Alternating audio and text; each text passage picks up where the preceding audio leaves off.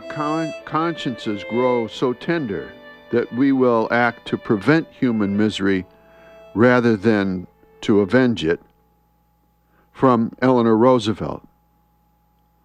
Good morning, everyone. I'm Rob McCall. This is the Awanadjo Almanac, a collection of natural and unnatural events, rank opinion, and wild speculation devoted to feeling at home in nature and breaking down the wall of hostility between us and the rest of creation. This is the almanac for the first quarter of the long night's moon, December 18th to 25th, 2009. Here's some natural events for this quarter moon. The ice is moving in like the big sleep or death itself. The ground freezes first, pushing up tusks of crystal. Then it seizes up solid as stone, in the last lingering green withers. Ice forms along the edges of the Mill Brook and eddies below the rocks, eventually covering the brook from bank to bank. More ice steals out over the bay from the shallows along the shore to the deeper waters, gradually locking the depths in a cold grave. It reminds me of that chilling old song, Oh Death. He'll lock your feet so you can't walk. He'll lock your jaw so you can't talk.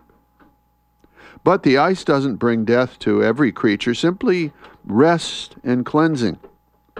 In the ground, the germs of last year's seeds keep the flame alive inside their hard husks. And curled in caves and cubby holes, countless creatures breathe softly through the winter months. Bare trees uh, begin burning the sweetness stored deep in their roots. We feed the wood stove, light candles, give gifts, and keep the flame of life alive in the wild, woolly dreams of wintry sleep. O oh, death, won't you spare us over for another year? Here's a mountain report. Morning dawned bright, bitter cold, and windy outside, and the frosty windows rattled in the wind. At noon, I went up to the mountain, not sure whether I would climb it or not. And when I arrived, a man in a snowmobile suit was tinkering with his six wheel ATV, preparing to haul his huge self and his tiny toolbox up the mountain. I remarked on the lack of bugs. He responded that there was not much danger of sunburn either. And determined to go up the old fashioned way, I left him behind and set off on foot up over the blueberry fields. The wind drove shimmering clouds of white powder at me, and the blaze orange scarf over my face froze from my breath as I followed the drifted tracks of previous pilgrims. The cold was bitter, but it was cleansing. Arriving at the top of the stone steps, I could hear that six wheeler starting up the slope far below. Farther up the path, I heard the twittering of invisible birds in the oak saplings that creaked in the north wind against a true blue sky and the low growl of the huge ATV as it crawled up the nearby tote road. Arriving at the cliffs, I scanned the islands far to the east as the sea sparkled like starlight. I arrived at the radio tower soon after the man on his ATV. Now, I could have carried his toolbox up on my back and invited him to hike up the snowy slopes with me, and it would have been a boon to him and to the whole environment. In other words, to everything. But you can't separate a boy and his toys, especially at Christmas. The saltwater report yachts are mostly hauled out and sailed off to southern waters. Seagulls stalk along on the ice. Scoters and old squaws cluck and chuckle in the uh, sea smoke. Scallop draggers go about their hard and dangerous work plowing the bottoms of the bays, tearing up the seaweed, wreaking havoc on marine life, and hastening the day when the lobster fishery will be the only one left, and sure to crash too in its own time.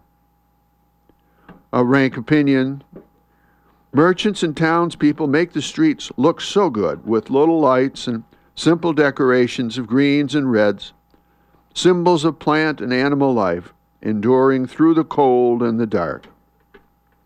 Meanwhile, the current administration in Washington, like those before, is trying to make their war look good. Once we cross the line to using war and violence in response to war and violence, we make a faithless bargain with the devil. And then we must justify our diabolical bargain, gar- bargain with further falsehood and violence. Truth may be the first victim of war, as Kipling said, but the next victims are innocent women and children. Modern war does not bring peace, but only a brief break between wars. There have always been other ways, and there are other ways today. Simply putting women and children first. Finally, here are a couple of seed pods for you to carry around with you this week. First, from Pope John Paul II. Wars generally do not resolve the problems for which they are fought and therefore ultimately prove futile. And here from a warning label on a Batman costume Caution Cape does not enable wearer to fly, nor, we might add, does the mantle of the presidency.